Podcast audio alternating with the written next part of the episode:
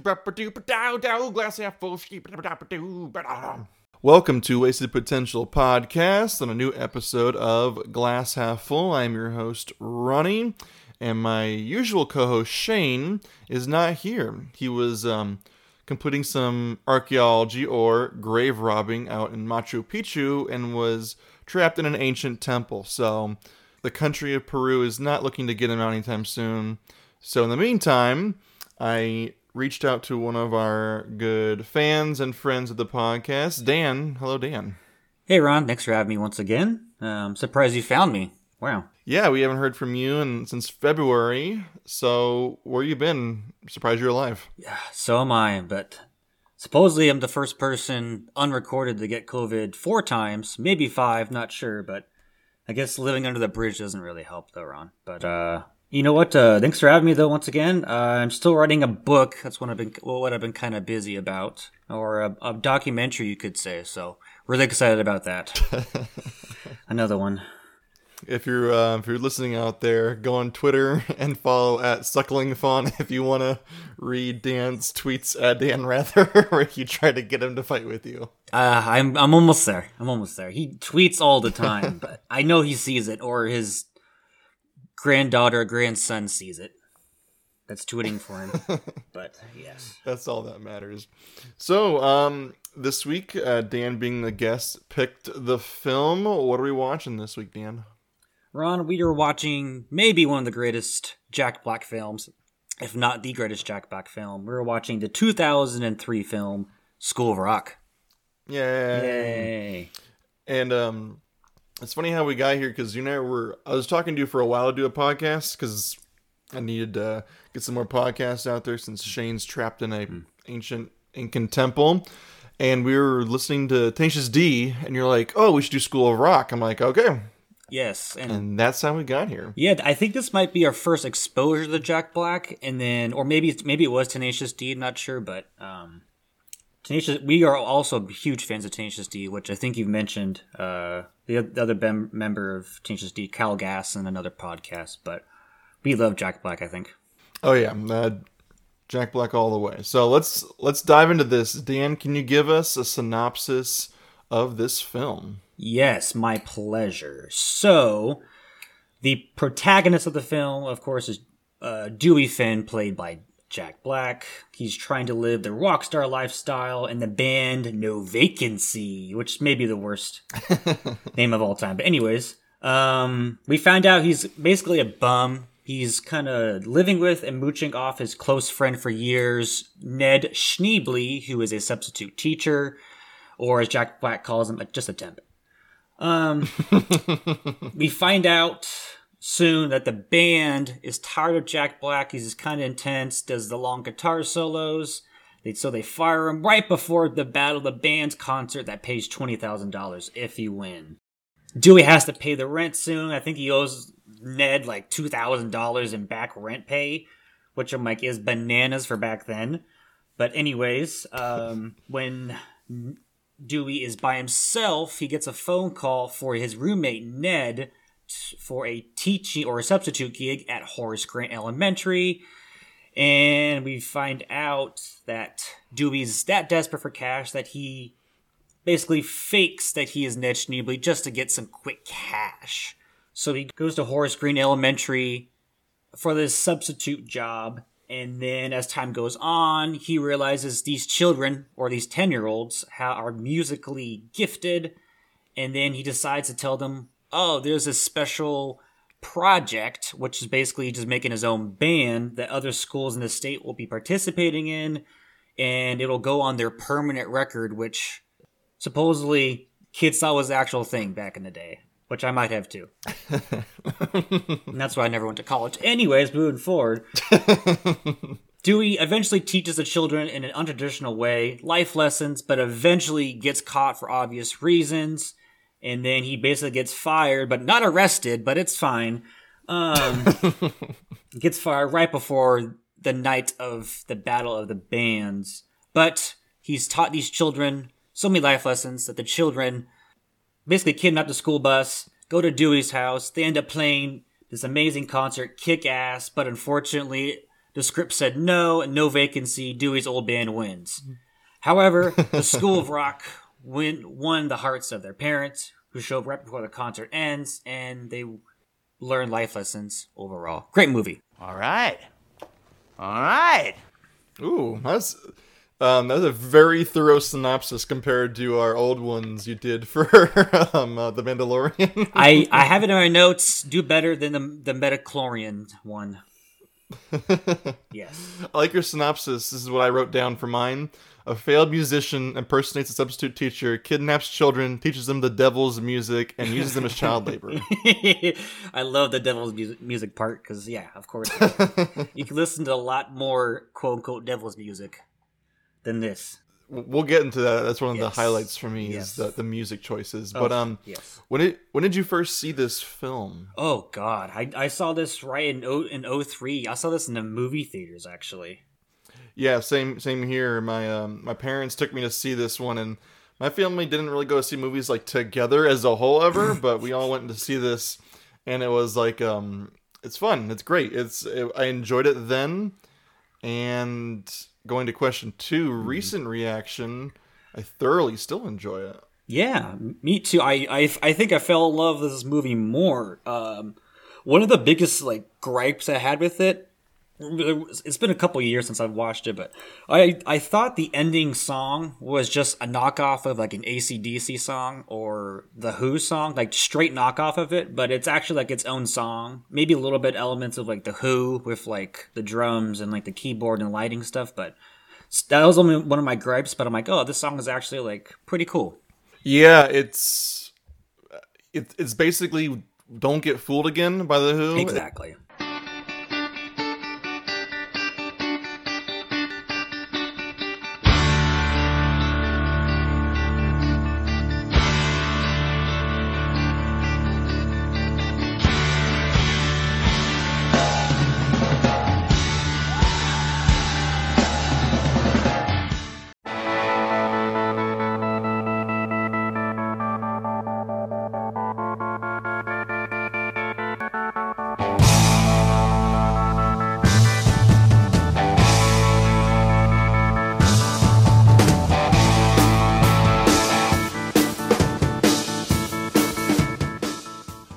Those long musical breaks, those big drum fills, and then it's huge, but it's perfect for I don't want to get too much into it, but I was gonna say the lyrics sound like a kid wrote them, but the music behind it, obviously it's an adult. But that's the one thing I was interested in talking about was like the actual lyrics written sounds like a kid wrote it. The author is Mike White, who plays Ned Schneebly. Yeah. And he doesn't do this ridiculous, unbelievable music. He does this very, I could see how the kids could write the lyrics, and then Dewey could probably write the music and get him to play it. Baby, we was taking straight A's, but we were stuck in a dumb days. Oh yeah, it's you can tell that Mike White was this is actually believable that Zach actually wrote these lyrics in the one scene, so it's cool. And even the lyrics are very remnant of The Who and maybe the kind of The Clash, where the idea is the man and and it has and it kind of personifies music and kind of this character because he says the magic man, so it's very. Reading the IMDb trivia, this Mike White doesn't really care for classic rock, but Jack Black does. Oh. So I'm guessing he punched up the stuff and the lyrics and stuff, because you can tell Jack Black has an absolute appreciation for the gods of rock, and there's so many little things tied into his appreciation of where rock and roll came from in the 60s and 70s from there. Oh, for sure, he's a student of the music, and it's one of my points I have here is the one scene where the kids tell him, well, sing us your song you have so far. That had to be just improv. Mike White had to have something, and then Jack Black just did his own thing. Because it's ridiculous. It's so great. And I think that's the power of Jack Black's performance is you can't tell what's improv and you can't tell what's written, because he's so... his character's like skeevy and like sneaky and doesn't prepare anything, but I think Jack Black perfectly does that performance of you can't tell what's on top of his head versus what not, and it doesn't really matter because it's super impressive and fun. So it works really well. It's his performance is perfect. This is the perfect Jack Black movie and vehicle where it gets in his music abilities and his ridiculous teetering and obnoxious comedy. Yeah, exactly. And I guess I can go into like the one to three things that we both agreed probably on this. One of three things we loved about it was just Jack Black in general. There's just so much to go by. He's just a lovable character, even though he's kind of a, like you said, sleazy and probably should be like in jail for kidnapping children and fraud. But you know, I'll look past that. It's fine. That might go down. We'll come back to this later with the one things I might want to change, but the positive part for is just Jack Black is so much energy and so much fun and so interesting. Like he's just, it's perfect for him because like you said, we're big Tenacious D fans here, and you can see so much of the influence of like how the music he plays in that band, he gets into this one of like the monsters of rock, the gods of rock, the bodacious, and all his terminology is so perfect. I don't want to hang out with a bunch of wannabe corporate sellouts. I'm going to form my own band, and we are going to start a revolution, okay? And you're going to be a funny little footnote on my epic ass. It's old school, but it fits his persona of a person who lives in the past. Oh, yeah. It's absolutely just wonderful. Like, he's so charismatic, and he becomes lovable. He's got a great character arc, like, one of the scenes that I when I watched it this past time, I realized how like good it is when he finds Freddie like playing cards with that band during like the auditions, and like he basically parents him real quick, you know, acting like a responsible parent for once in his life, or actually a responsible adult, and he's teaching him. So I just love that scene. I was wondering like because he was telling them to not sit there and get like faded with the band, but all they were doing were like smoking cigarettes, right? And I think the one guy has a beer. I can't tell what was going on. It doesn't. Yeah, I think he's got a beer, but I'm not sure if the great Richard Linklater, instead of quotes, I don't think his intention was to like show that like a parent just overreacting over nothing, like a typical parent does, or something. That just give Dewey just to give him that little part of the character arc, but. Yeah, I don't think they're even smoking cigarettes. They're just playing cards and just chilling. I think the one guy's got a cigarette, but I can't tell. Yeah. But you mentioned it, and I want to move past this. This is directed by indie darling Richard Linklater, who made Dan's favorite movie of all time, Boyhood. God damn Boyhood. The worst film and the most boring film in the history of the universe. 12 years, everybody gets old. And people would ask, well, so what happens in the movie? And I was like... not much. The New York Times calls Boyhood one of the most extraordinary movies of 2014, or for that matter, the 21st century so far. God. Here's our Boyhood story. Dan came home from college, or as he calls it, underneath the bridge, one time, and he's like, "Have you seen Boyhood?" I'm like, "I've not seen Boyhood." He says, "I've seen it. Do you want to watch it?" So Dan spent 3 hours watching Boyhood. Came back home and then showed it to me. So Dan's wasted 6 hours of his life on the longest, most boring movie ever.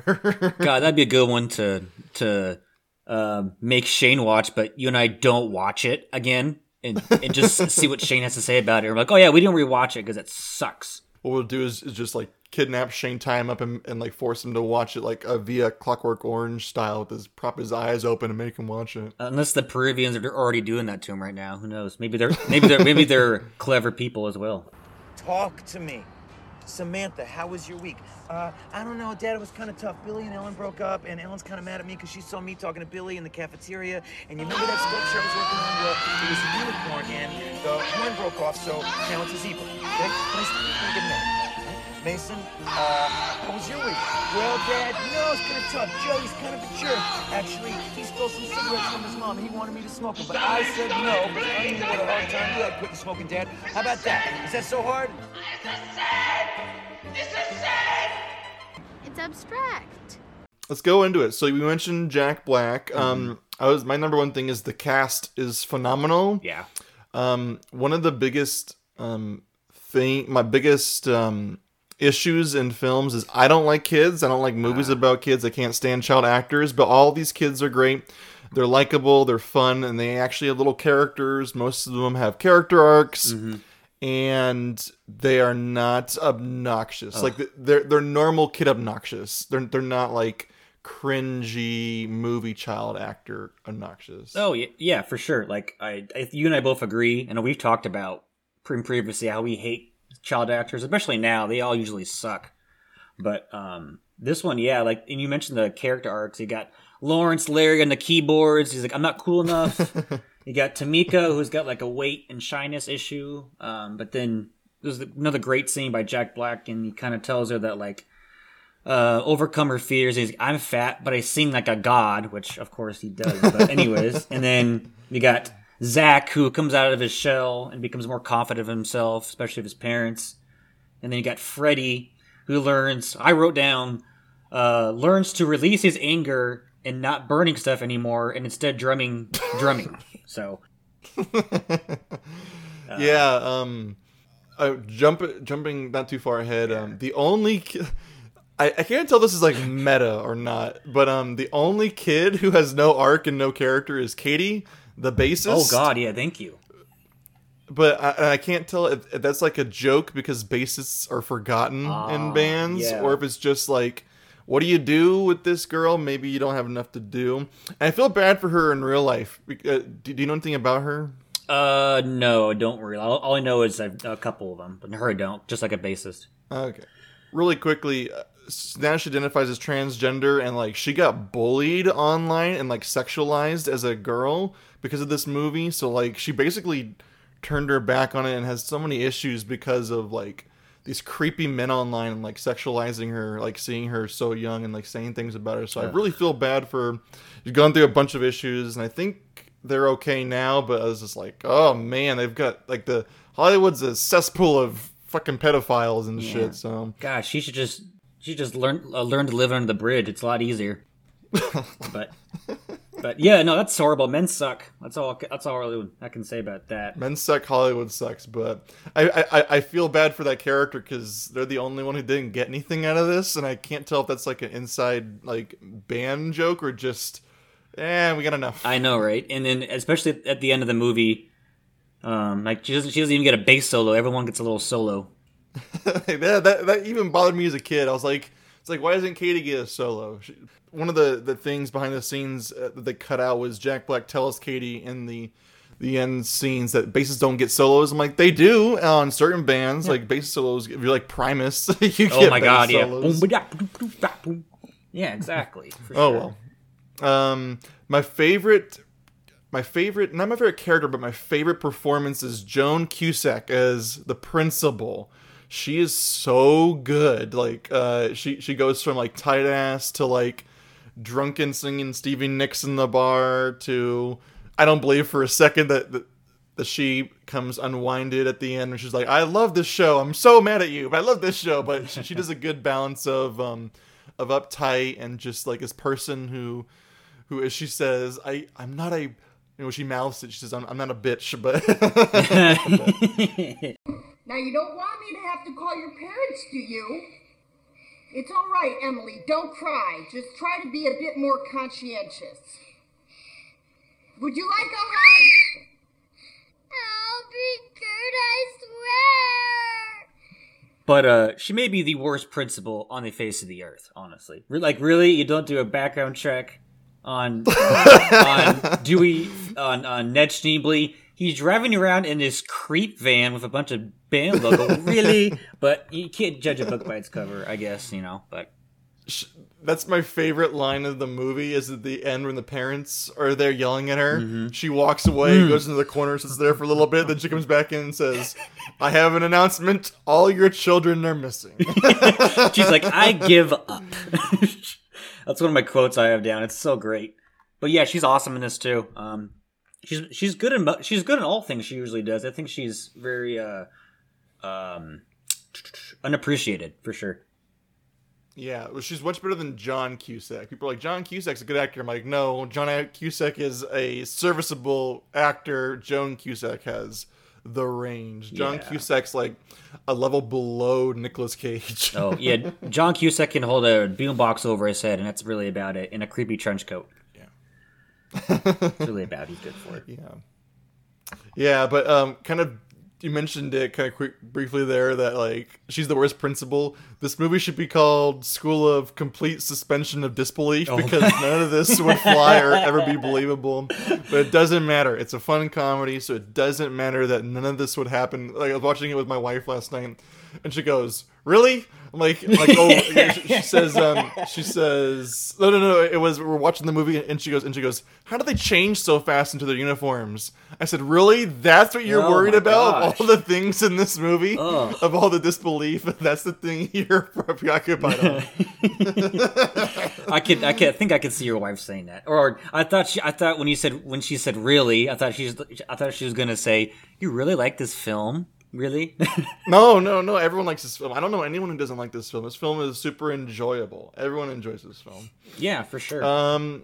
What's something else that you love about the film? We got that. I have one of my things is the quotes, the music videos are just wonderful. The montage they play in is one of my favorite scenes because for me it's like nostalgia because that's one of the reasons why I got into music so much because that scene. You know, it's like one of my first exposures to like that type of music. You see Keith Moon. That's one of the iconic scenes. You see Jimi Hendrix as well, right before he's about to light his guitar on fire, you know. So what are some of the memorable quotes you remember, you liked or enjoyed? Really, well, let's go back to that scene now, that montage.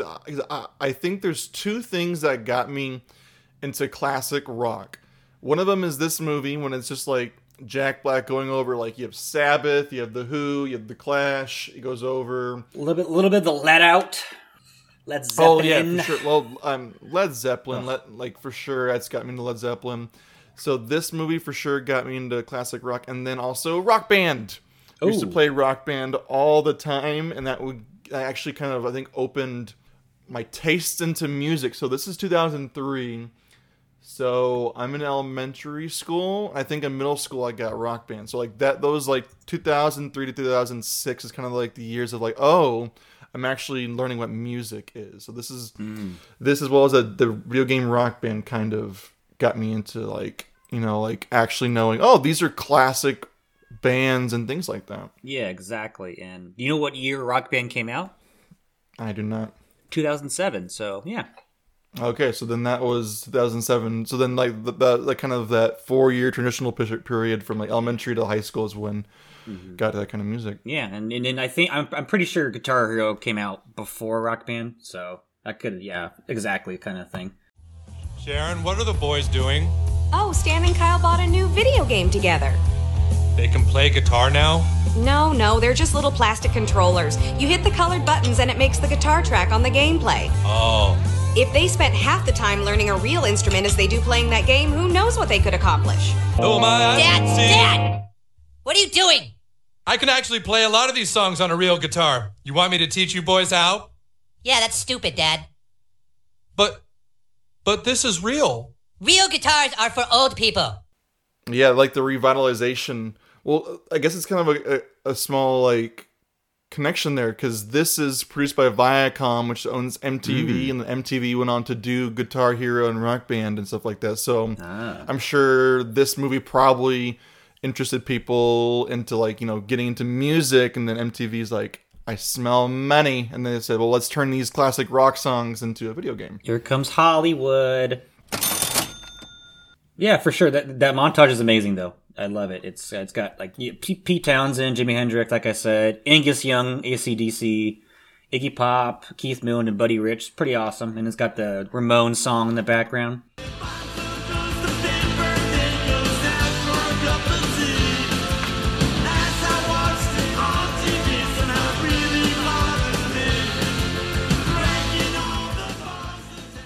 Yeah, that's a great Ramones song. I didn't recognize.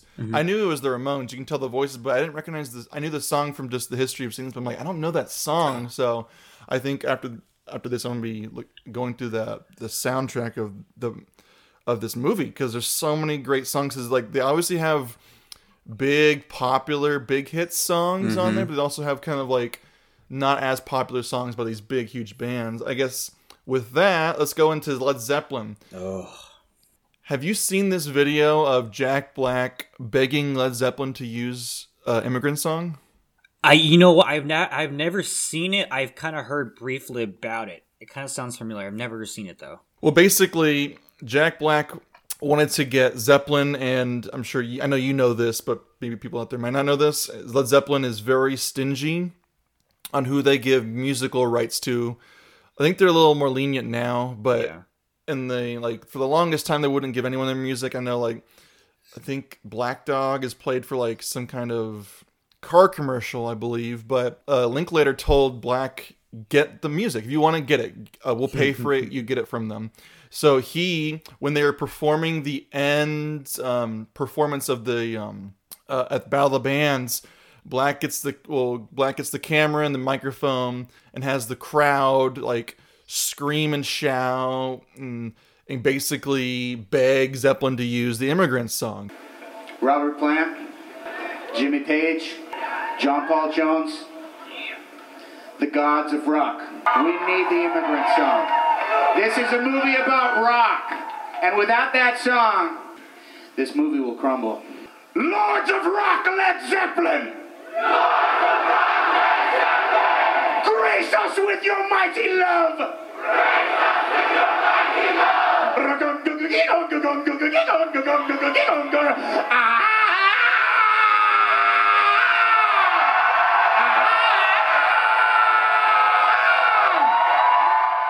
But it's just him being Jack Black and him just kind of like screaming and singing and getting these 1,000 people in the Battle of Bands to scream the Zeppelin, Zeppelin. So it's very entertaining. You should watch it after this. I did not know that. That describes Jack Black and how much he just loves music in general. It's not like he wanted to like, his intention wasn't to like, oh, if you get an Immigrant Song or a Led Zeppelin song on it, we'll make more money. No, he just loves Led Zeppelin so much.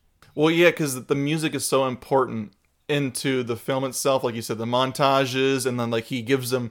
One of my favorite scenes is he gives them the homework. He gives them all these like these CDs of all these bands, and so like it's integral. It's not just need money, need out years. It's like Jack Black wants Zeppelin, and Linklater was like, get Zeppelin, and I'll give you full control. You figure it out, make it work. Exact. I even wrote down what he gives them for their homework, which is like, if you gave me this homework when I was a child, that'd be amazing. Your homework is to listen to some real music. Get inspired.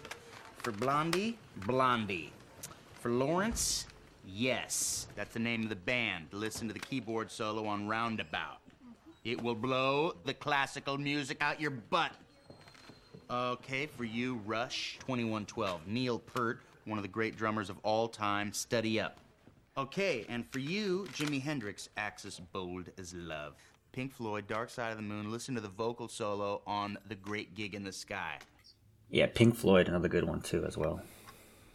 I don't like Pink Floyd, but moving on. What's something else you enjoy? We went to music. What are some I mentioned earlier about quotes? What you got for quotes?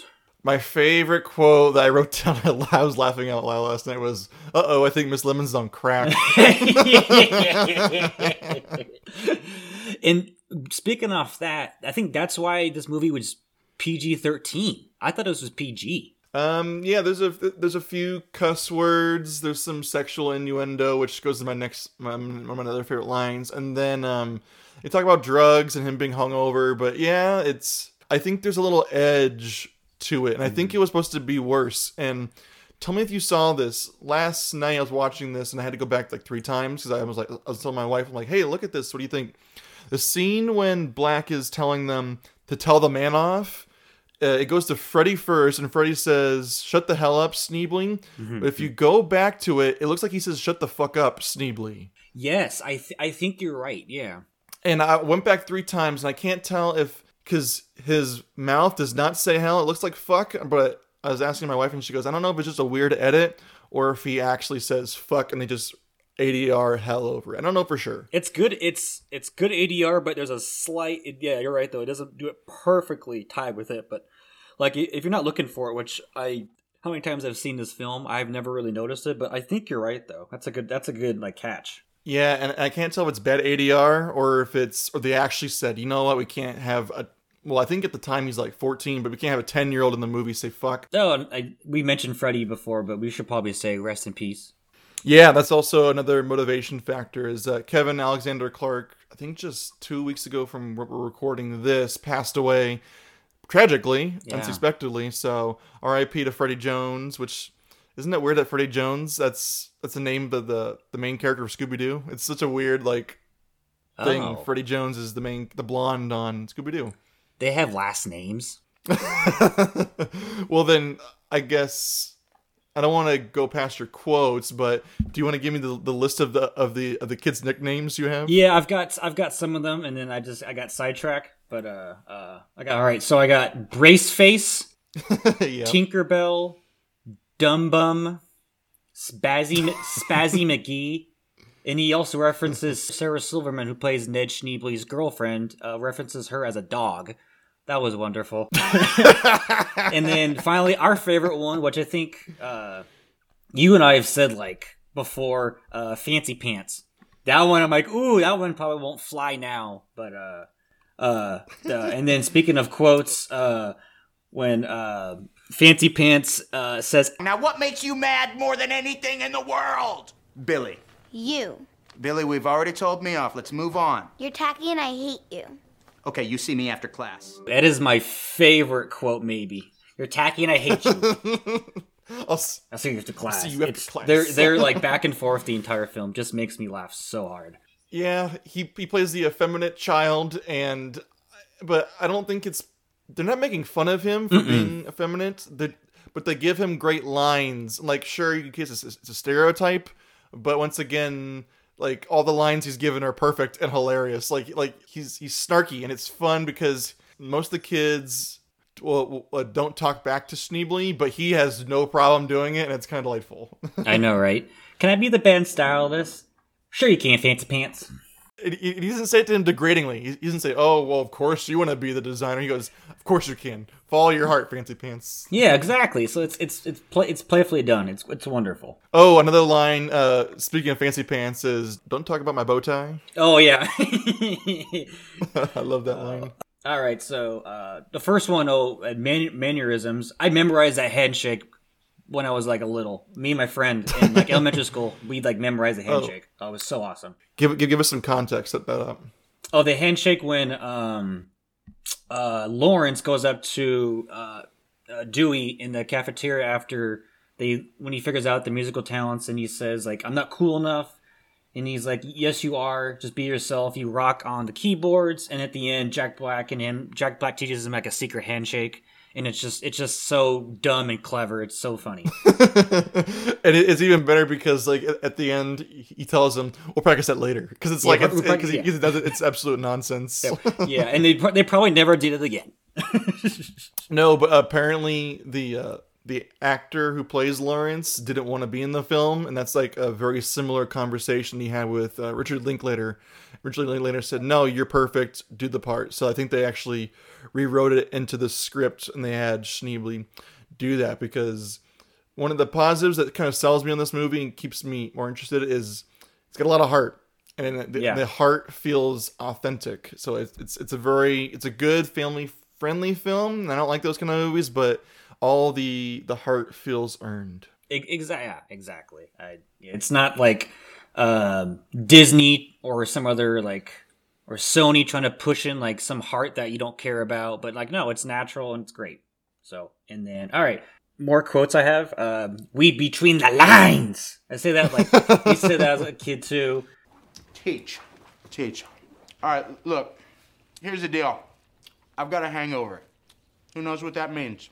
Doesn't that mean you're drunk? No, it means I was drunk yesterday. It means you're an alcoholic. Wrong. You wouldn't come to work hungover unless you're an alcoholic.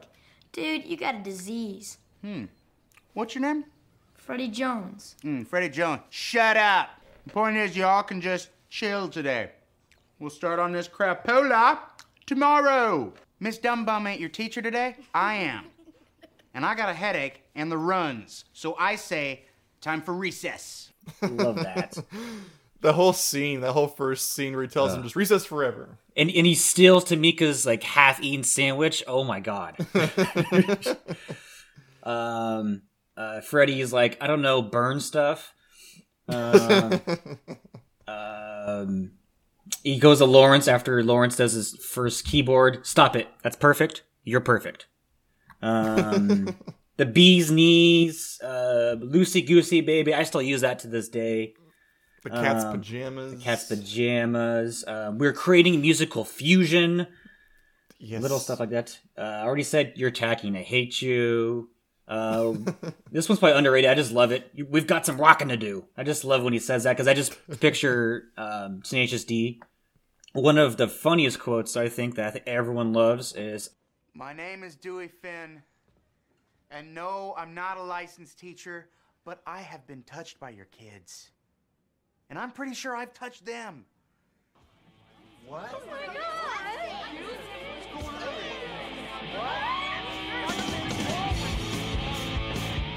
It's a perfect scene because Jack Black says it so authentically, means it from the heart, and then the perfect comedic timing of the flat angle and the parents go, look at each other and go, oh my God. Yeah, oh, that scream, oh my God.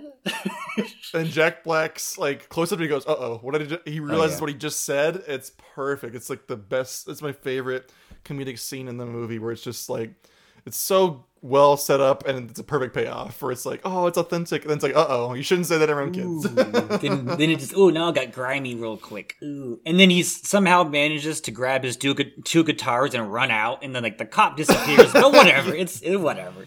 It's great. Yeah.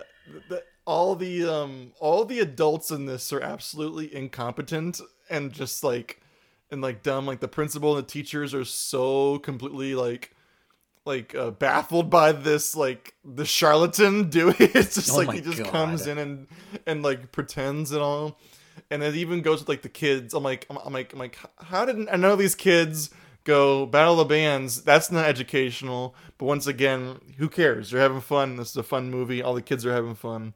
So you're just like, who cares? Yeah, you push it under the rug. It's push it under the Richard Linklater rug. God. And then I got the last one I have is stick it to the man, or stick it to the maniosis, of course. Love that. That's another example of stupid adults. Yeah, I know, right? God. And going off adults, the only competent one probably is Sarah Silverman, which you're kind of like, she's probably right. Like, he's kind of a freeloader. He needs to leave. Mm-hmm. Yeah, but yes, whatever.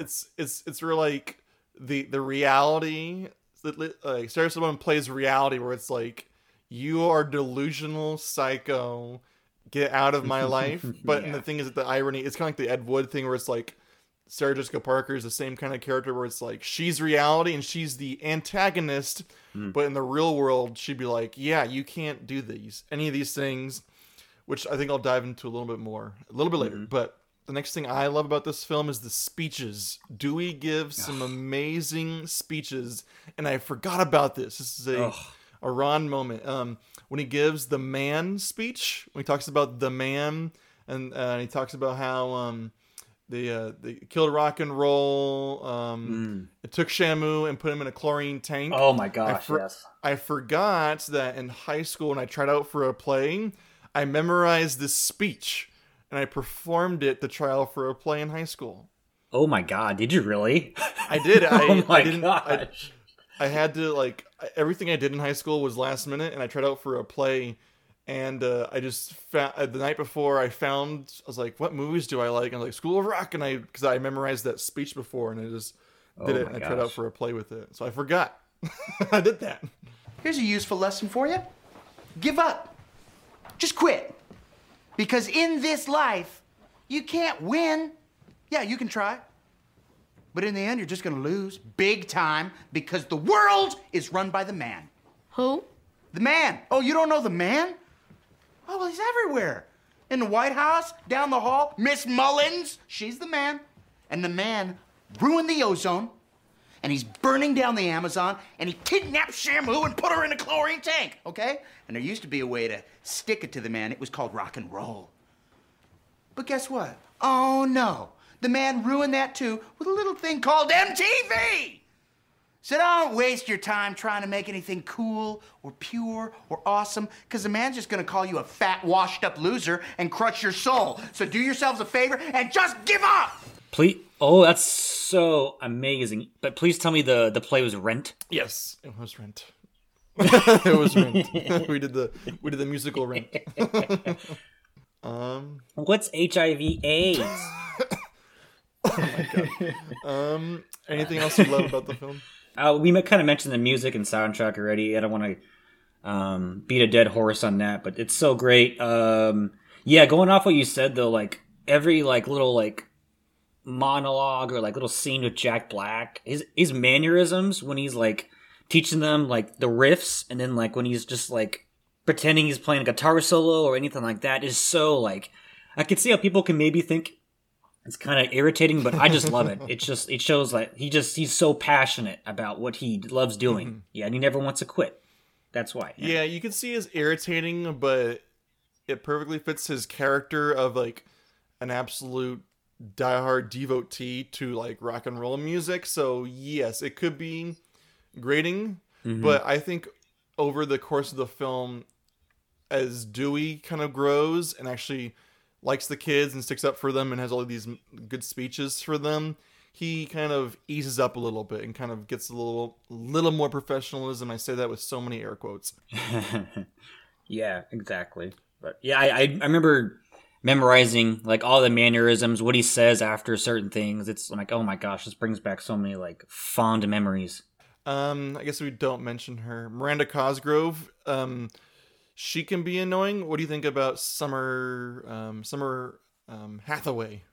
Yeah, annoying. Yeah, I would say she's a little bit annoying, but like you kind of need that. I'm trying to think of the right word, but yeah, I think I like her more now after rewatching it for sure. But yeah, she can get kind of a little bit irritating for the most part, but she's really good though. Like we talked about earlier, all the kids are good. Good actors. Oh yeah. Well, I think it's because you and I were not good students, so we probably hated the teacher's pets, which is kind of perfect because like the main song talks about that. If you want to be a teacher's pet, baby, you better forget it. So yeah. It's kind of a perfect like thing. And then, yeah, she's good as a brown nosing student. Yes, I'm a little bit insulted that you assumed I was a bad student, but that's fine. It's cool. That's fine. I'll push that one also under the Richard Linklater rug. That's cool, man. You could hate Linklater, and I don't really care for him that much, but he made Bernie, which is my favorite Jack Black performance of all time. Oh, did he really? He directed Bernie, I think, right after this.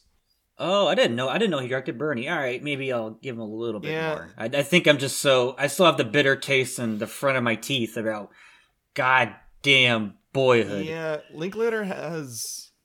I think in the early 2000s, he did some more commercially successful movies, but he's known for his like indie movies, and I find it pretentious, and it's not for me, and I like pretentious stuff, but he's not my kind of director, but he has some movies that are good, I'll give him that. But no, I don't think he's a good writer, that's for sure. He just gets so stuck up his own ass, like he's a pretentious person, yeah. Where he's like, I'm doing cinema, it's like, come on, let's hey, really? Oh, cool. you're directing a Chevy car commercial, shut up, dude.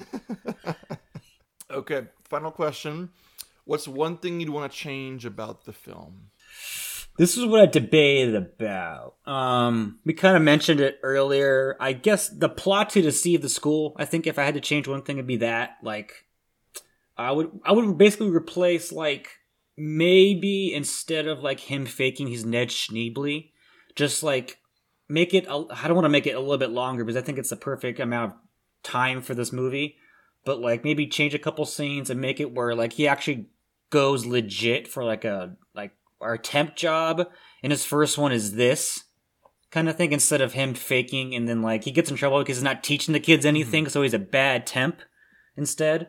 That's the only thing I would change. Like I would get rid of like, oh, he's being a fraud as a teacher, you know. But it would be better if it was like a music teacher position, because in at least that case he could just BS his way more appropriately, and then like and like the kids practicing music would be a little more believable, because so maybe like that instead. So maybe if you took over for a teaching position instead of just a regular grade school teacher, it might be a little more believable, because he could just like make up BS things about melody and notes and things like that. Yeah, for sure. And then one of the things that always like was a gripe with me, but I learned to look past it, is like, come on, if they're singing and they're playing drums, even though they have like the pads to lessen the sound, and they supposedly soundproof the room, but I highly doubt that. I'm like, come on, they'd be caught so many more times. But whatever, it's fine. Yeah, I think it's funny, the scene when they go to the Battle of the Bands, and then they have, it's really weird. I didn't really process this till this last time. They have Jack Black's face on like an iPad looking thing recorded, but then he asks the kids in the room the questions. Like, why would that matter? Why not just record everyone's voice and play it over like on a video? But like, it's Jack Black reading the questions on an iPad thing to the kids who are still in the room. So it's like the big Sopranos looking kid, like the geeky redheaded kid, like they're the ones answering the question. I'm like, why is that there? It's just a weird, like, why would you do both of those things? Yeah, that's a good point. But I guess because the natural sound of the kids answering questions, I don't know. I think, yeah, we're probably getting too much into it, but yeah. These are little nitpick things. Yeah, we have to. Come on.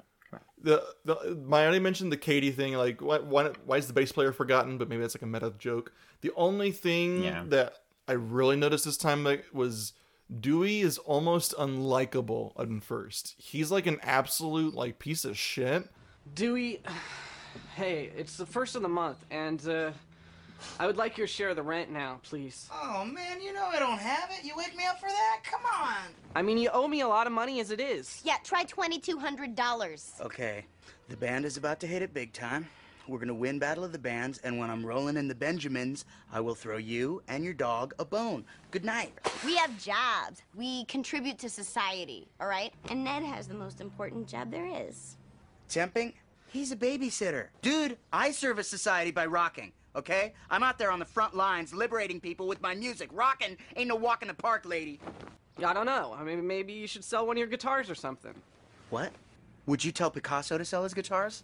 Like, and he's so delusional in the first 30 minutes. I'm just like, oh, man, he's like awful.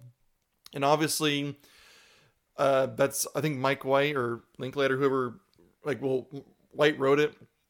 Maybe Linklater did some things, but it's like they really made him likable towards the middle, and it saves it. But at first, man, Dewey is like the worst human being ever. Like, he's just so obsessed with like music, and he's so delusional to think he's a god. But it works because Jack Black has that fake Tenacious D ego, because we know Jack Black and Kyle Gass don't actually believe they're the greatest band of all time, but they have to have that ego because it's part of their persona.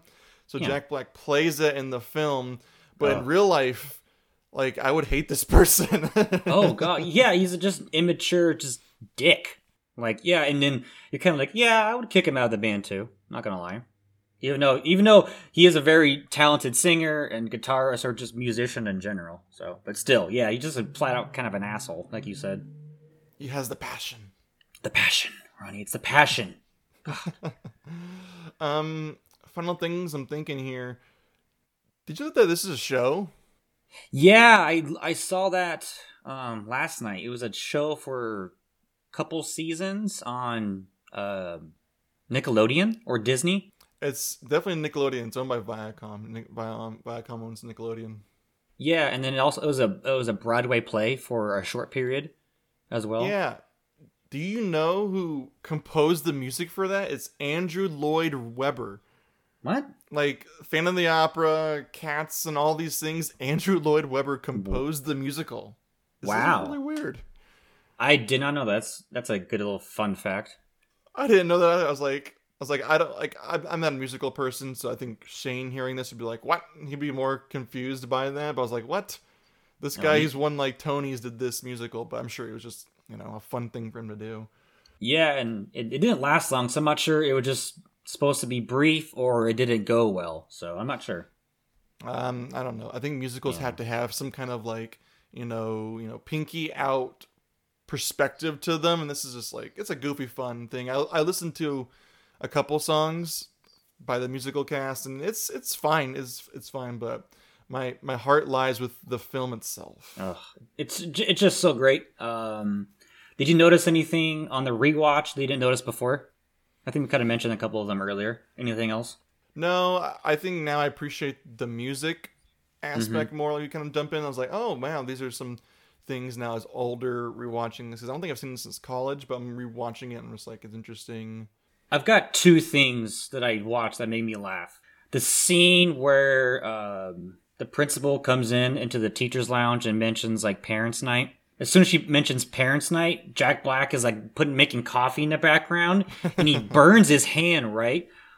Do you know what he does when he burns his hand? He puts butter or cream on his burnt hand real quick yeah. to stop like the burn. I just couldn't stop laughing. Like, oh my God, that's hilarious. Yeah, he grabs something and like shakes it on his hand. That was funny. No, I think he grabs a butter knife and puts on his hand. Oh, really? Okay. Yeah, and he might also like shake like sugar on it too. I think it just improv. He's like, ah. Also, when John Cusack comes into like the classroom, on the chalkboard, do you see what's written or what he's writing? Like the whole thing out? Yeah, it's like question mark equals exclamation point and then E equals MC squared. It's the pound symbol times 32 minus square root of 36 divided by the square root of 13 times question mark times exclamation point equals MC E equals MC squared. And I'm like, oh my God, it's wonderful. That's just Jack Black writing crap down, I bet. There's so many good background things. Here's a question. This is 2003, probably made 2002. Is Battle of the Bands still a thing? Oh, now? Yeah. I think where I live under the bridge, we have some random ones occasionally, but it's just usually just us with like trash cans and sticks. I know radio is pretty much dead, but I know like out here in where I live, like the rock station out here is K-Rock. They used to sponsor Battle of the Bands every year, but I know COVID the past 2 years, nothing. But even before that, I don't think they... I've been to some, like... My wife knew some people in high school who were in a band that did Battle of the Bands, but it's not like it was in like the 80s where like, you know, if you go back to like nostalgic kind of 80s movies, you'll have like, oh, like Battle of the Bands, things like that. But I don't... At least out here, I haven't heard any, but you know, we haven't really had a normal past 2 years. Wait, what do you mean? But no, but pre-COVID, where I live, down here or up there, depending on how you look at from the bridge,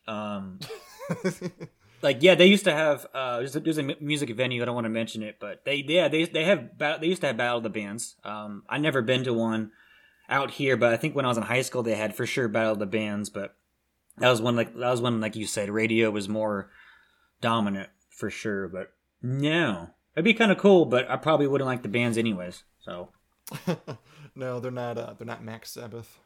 Not Max Sabbath, that's for sure. In kitchen, Big Macs are burning.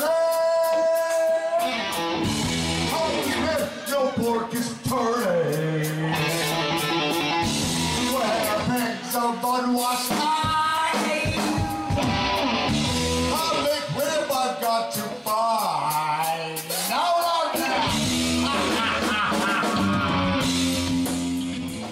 Oh, I love that song. Okay. Anything else to add about the excellent, fun, and extremely heartfelt School of Rock? It's basically, I feel like this is just a homage to like just music in general, and you and I just both love it. Like you say, it got us both in just like classic rock mainly, but also music in general. It opened the floodgates for me personally on music, so it was just wonderful to rewatch this for sure. So, and I like the ending song's great too. I think I mentioned that briefly in the beginning, but it's great. It's a good balance of kids playing and probably kids lyrics as well, but it's just a good song.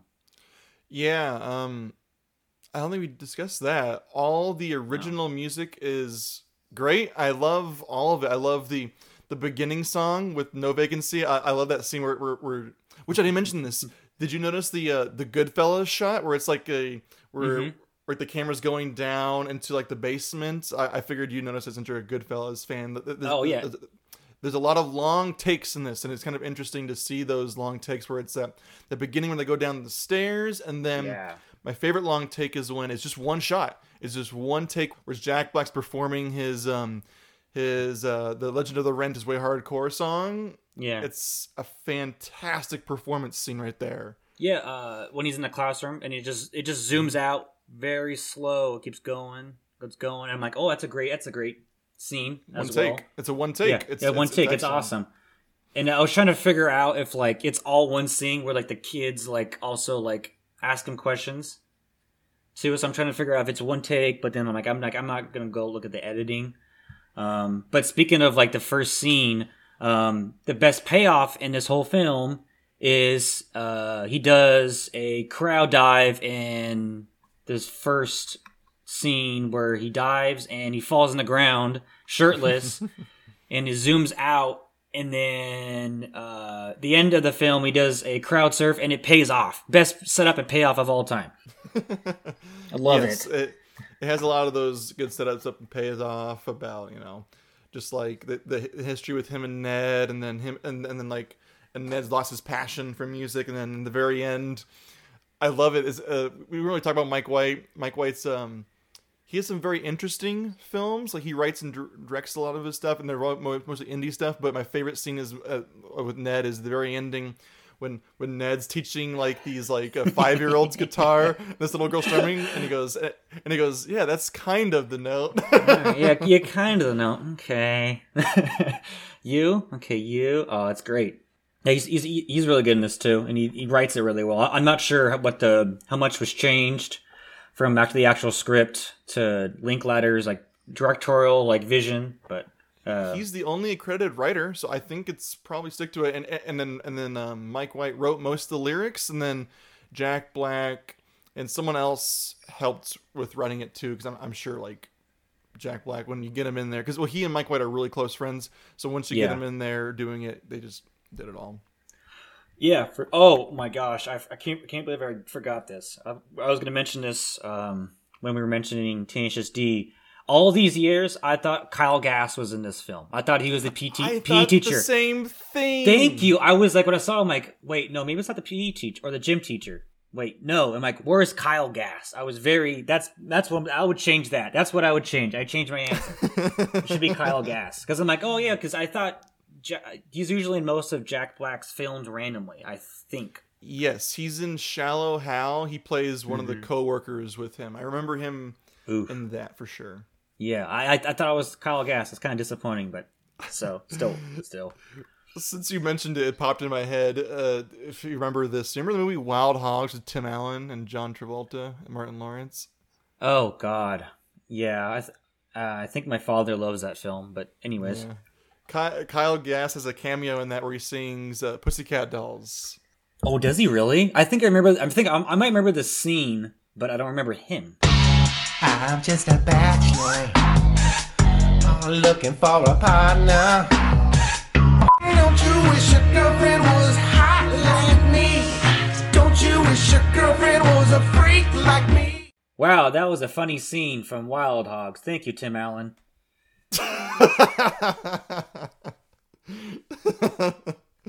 Oh my God, as we're wrapping this up, I don't think we can recommend this movie more. It's a favorite. It's on Glass Half Full because we fully enjoy it.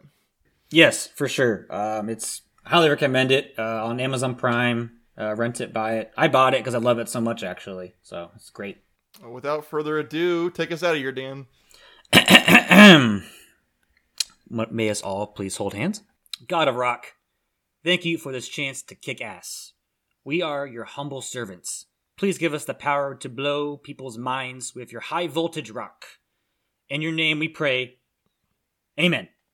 Let's get to rockin'! If you wanna be a teacher, well baby you just have to get it. Rock on the reserve, rock on the Ryan. You better get me the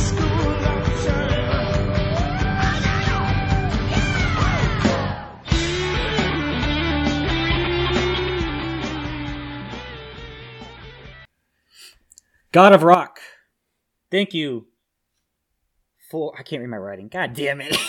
Take it from the top. Hold on. I gotta look it up now. Son of a bitch. Sorry, Ron. Go ahead. No, you're... I can't read my writing. This is called editing. Oh, I'm typing on my second keyboard that I'm not using. Great. That makes sense, dude. I'm doing the rock prayer. That's why. I figured it entirely. So I need to do some intros here, like a couple of them. I try to fing it because we usually do an intro where it's like the glass half full and then some kind of like saying in lines. So I'm see if I can do a Jack Black impression. But yeah, sorry, go ahead. Oh, it's a glass half full. Yeah. No, that sounds more like Creed. Or a Pearl Jam. I can't do it. I can't do a Jack Black impression. This is the only positive of having Shane around. Is Shane can do impressions. It's a glass half full. Good one. I like that. Glass half full. That's your best one. That's your best one.